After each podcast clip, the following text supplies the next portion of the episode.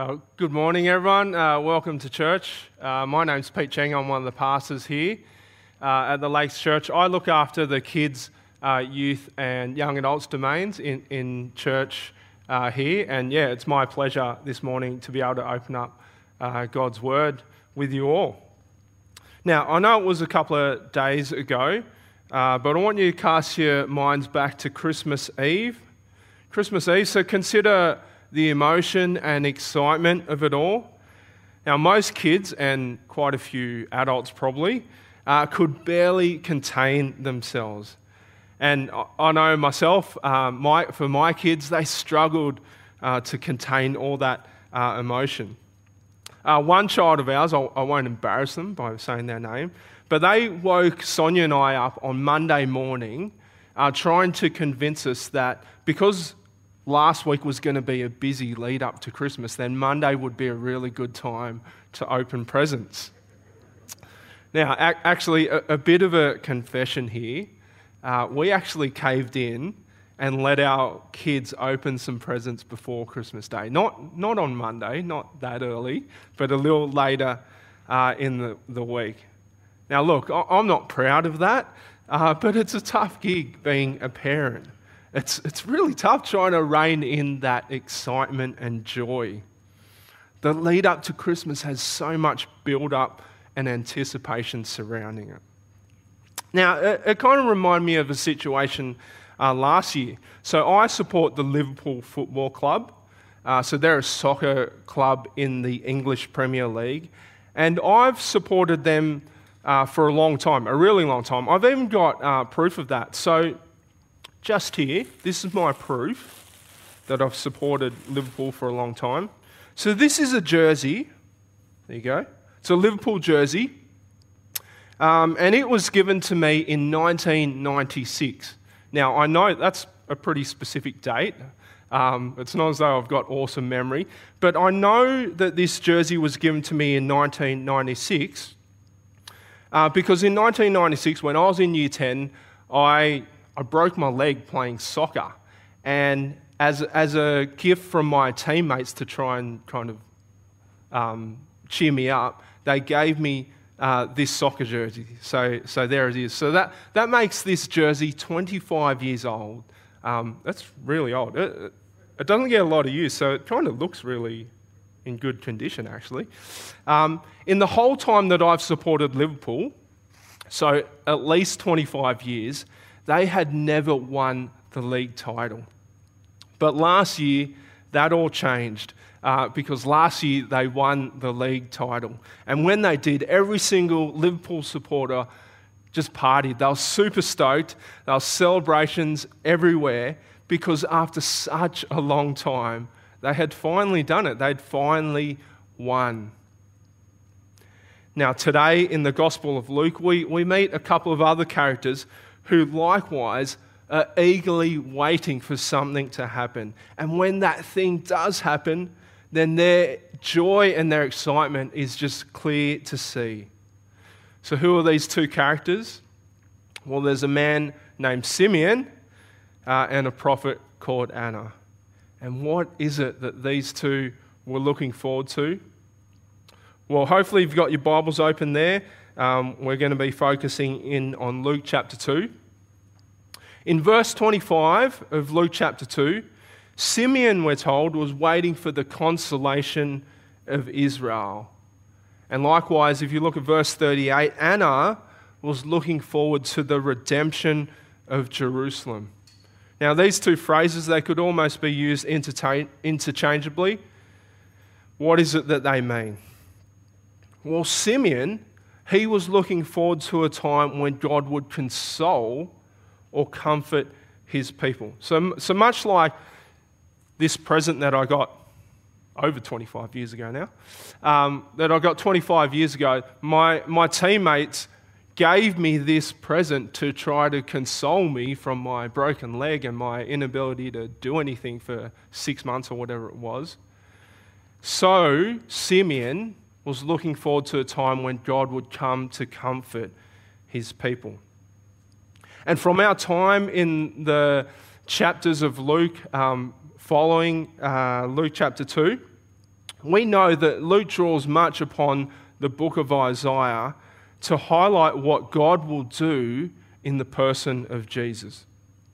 You know, previously we've already looked at Isaiah chapter 40, um, but just to remind ourselves what Isaiah chapter 40 is about, Isaiah 40 uh, looks forward to a time when God would come to comfort his people. See, um, Israel had been oppressed and downtrodden. Uh, they had rejected God and they were paying uh, their due penalty for their rebellion. But that uh, punishment, that oppression, would not last because God would return to his people. He would reverse their fortunes and restore them. He would provide strength and hope for his people. That's what Isaiah prophesied 700 years before Jesus. Um, and that's what Simeon, this faithful Israelite, was looking forward to. For the nation of Israel, that, that's a really long time to be waiting. No doubt many would have given up on those promises that God would return to his people and rescue them from the hands of their enemies. So much time had passed that the excitement and joy of God returning would have well and truly faded for a lot of Israelites. But there were a handful of faithful Israelites who held firmly to the promises of God. Um, Simeon was one of those, and likewise Anna. Anna was looking forward to the redemption of Israel. So, the, the meaning behind Israel is simply the idea of being saved. She longed for the day when God would send a Savior to reverse the fortunes of the people.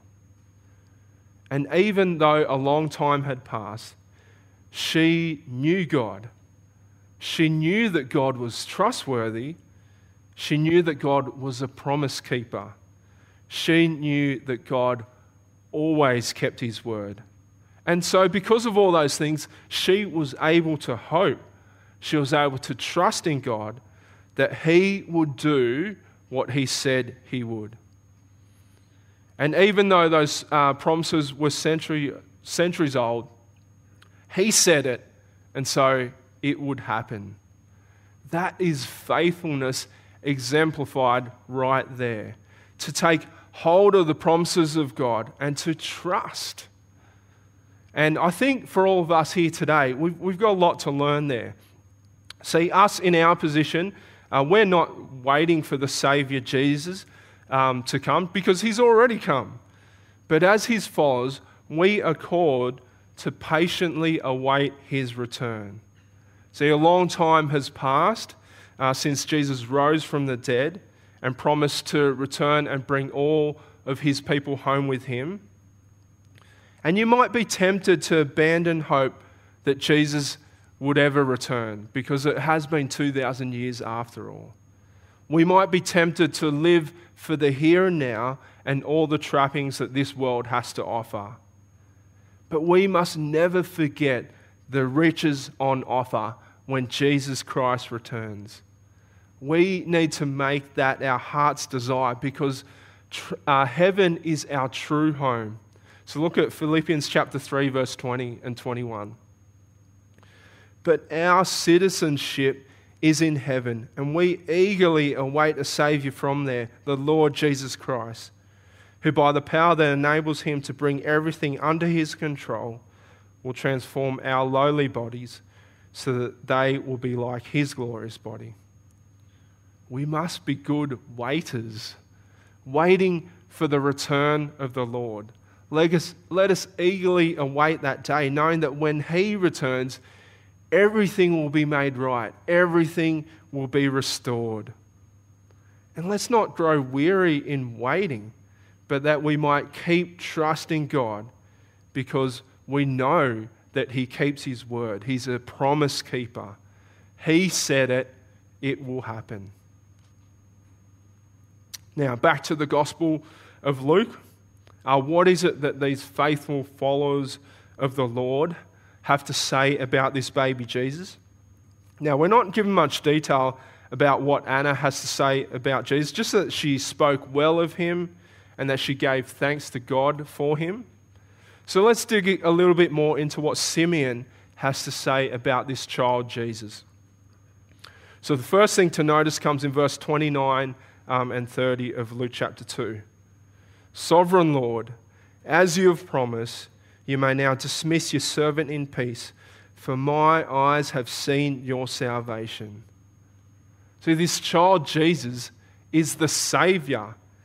He's the one who God will use to rescue his people. See, for Israel, they had always faced military threat from the superpowers of the time.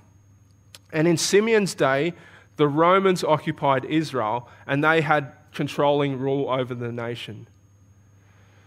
But Israel's problems were always much bigger than just the surrounding nations of the time. Because Israel had a heart problem, Israel had a God problem. So he was their loving Lord, but time and time again, they would fail to live for him as they should. Even though God had been with them, and even though he'd provided for them and rescued them time and time again, their hearts failed to honor and give glory to God as they should. Israel ultimately had a sin problem and they needed saving from that. And in the person of Jesus, that saving is made possible. So, how does Jesus bring salvation? Well, he does it by taking the place of sinners. He does it by taking the punishment due for sins onto himself so that we could be forgiven. This is what um, 1 Peter chapter 3, 18 verse says. For Christ also suffered once for sins, the righteous for the unrighteous, to bring you to God. He was put to death in the body, but made alive in the spirit. See, Jesus was perfect. He never sinned. He was righteous. He was all good with God. But He died in our place. He died as our substitute. That is the amazing message of salvation that Jesus brings. Now, I want to tell you just a bit of a story about Mike um, and Lainey Purdue. So that's them on the screen there. Uh, so, Mike and Lainey, they were traveling on a light kind of aeroplane uh, with a handful of others, and they were traveling to their holiday destination. Uh, there were problems with the plane, and yeah, eventually it, it went down, it crashed. Uh, everyone on that plane died apart from Lainey. So she, she was the sole survivor. And the only reason she survived is because her dad um, kind of bear hugged her as, as the plane was going down to crash. Um, and that saved her life. Um, her father sacrificed his own life for the sake of Lainey. And in a very similar, but I want to say much more profound way, Jesus does the same thing for us. Um, Jesus died to kind of shield us from God's anger and wrath and judgment so that we might live instead. His death meant life for us.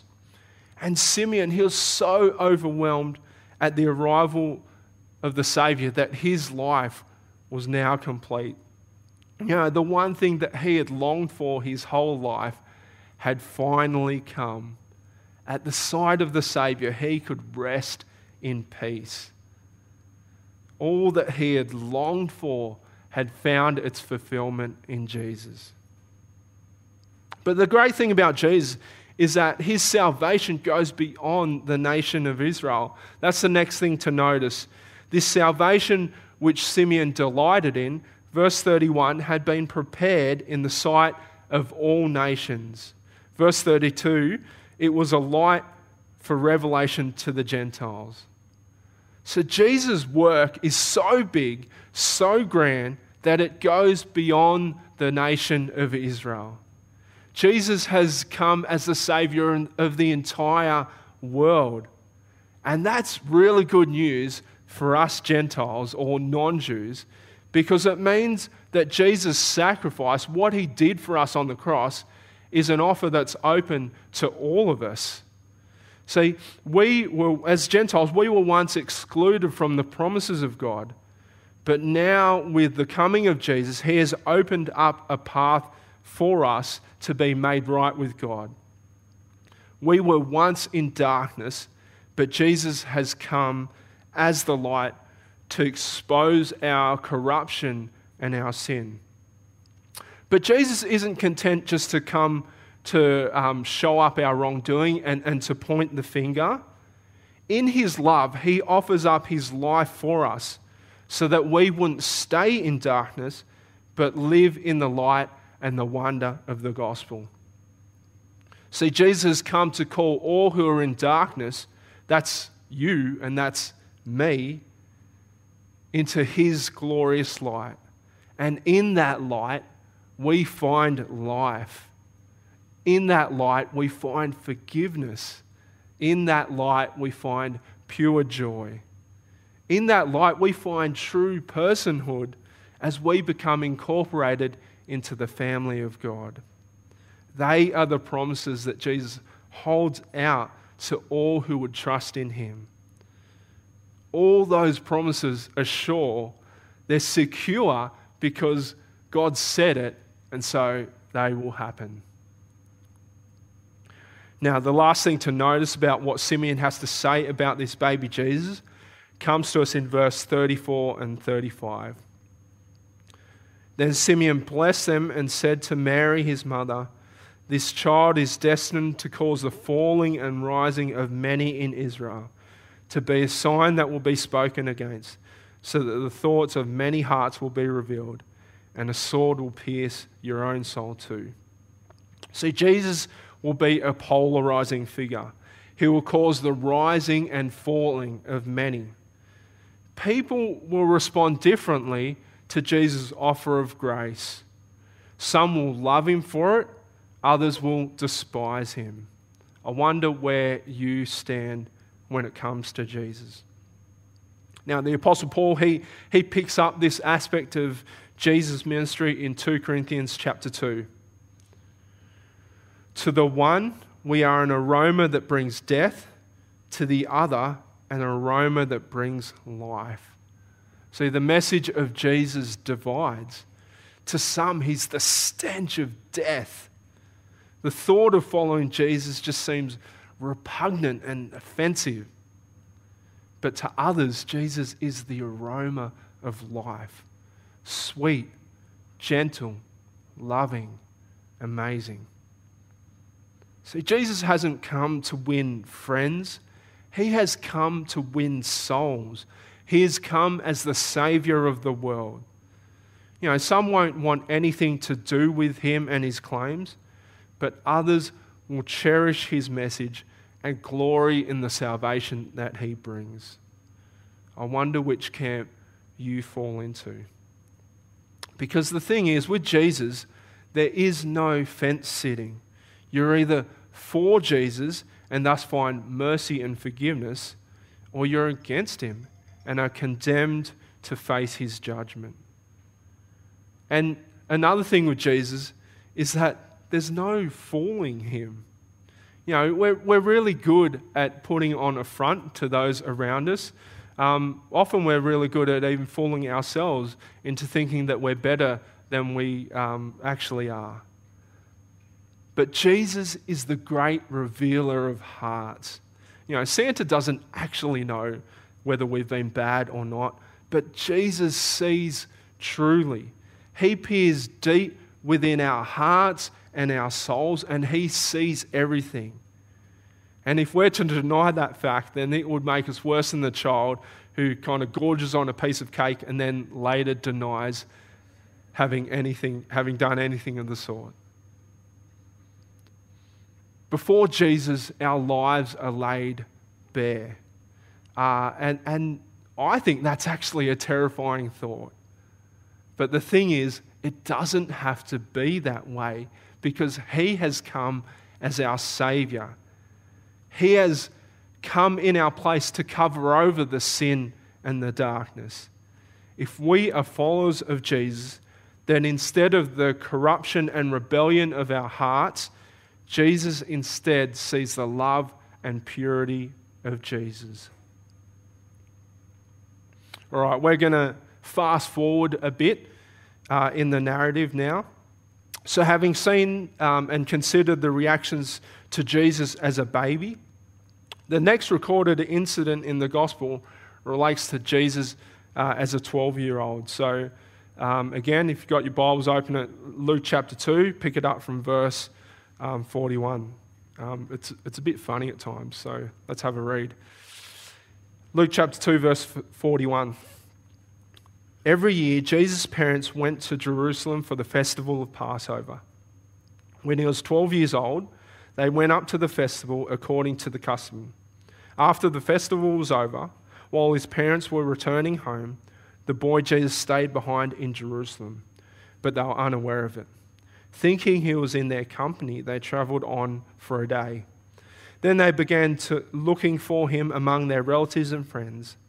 When they did not find him, they went back to Jerusalem to look for him there. After three days, they found him in the temple courts, sitting among the teachers, listening to them and asking them questions. See, as a family, um, Mary and Joseph, they would travel to Jerusalem each year to celebrate Passover. So, Passover was that festival that Israel celebrated of how God had rescued them out of slavery, out of the hands of the Egyptians, their oppressors. Um, so, Passover, celebrating Passover, it was a big deal. Um, it was also quite a journey. So, from Jesus' hometown of Nazareth to Jerusalem, it was roughly 100 kilometers. And so, when you're doing that on foot, that's a, that's a three day journey. So, Mary and Joseph, they journey to Jerusalem for Passover. Um, they hang out there, they do all the celebrations, they remember the great things that God has done uh, for them, and then they turn around and start the three day journey back home. And we're told a day into their trip, they, they kind of look around and they realize that Jesus isn't there. Um, for a journey of that kind of length, they would have been traveling um, in a group. It would have been much safer to do it that way. But yeah, you could imagine the kind of conversations that took place, um, probably that first evening of the journey when they would have tried to settle down for the night. Um, so Mary and Joseph, they look around and they realize um, that Jesus isn't there. Mary, I, I thought you had him. Joseph, I thought he was, he was walking and talking with you. Ah, what's happened? It's totally a home alone moment, isn't it? Now, we've recently introduced our kids to Home Alone, uh, and, and they're really loving it. Um, there's actually a brand new Home Alone that, that's just come out. It's not as good as the original, but still good fun. But think back to that um, first uh, Home Alone, the Macaulay Culkin one. There's that moment when Kate McAllister realizes that she's left Kevin behind. Uh, I think it's uh, when she's on the plane, and, and all of a sudden, um, it dawns on her that she's left her son behind. The whole family is on this plane to, to go to their holidays, and they've left Kevin behind. It's kind of the same thing that's happening here with Jesus. His mum and dad and extended family have all left to begin the long trek back to Nazareth, but Jesus has stayed behind. So the question that we got to ask is why does he stay behind? So, Mary obviously is really worried. That's totally understandable. Um, where's your, your teenage son? This is Jesus' reply to his mum when he's asked what, what he was thinking in staying behind in Jerusalem. Verse 49. Why were you searching for me? He asked. Didn't you know I had to be in my father's house? See, Jesus seems a bit surprised by Mary's questioning. Of course, he had to be in the temple. That's what he was thinking anyway. And we're told that while in the temple, Jesus was listening to and inquisitive of the teachers there. But he wasn't just listening, he was also doing some teaching of his own, since we're told that all were amazed at his understanding and his answers. Uh, it's pretty amazing in itself that this 12 year old would inspire and even amaze these learned scholars in the temple. But this episode highlights that even from a young age, Jesus had a firm understanding of his mission and identity. He knew it was a priority and, and even a necessity for him to be in his Father's house. He knew it was his role to teach the people about his Father. He knew that he had to be in the temple uh, instructing and teaching the people about his Heavenly Father. And notice too that little word that Jesus uses when referring to God. He calls the Father his Father, my Father. That's what Jesus says. Now, who else refers to God in this way? No one.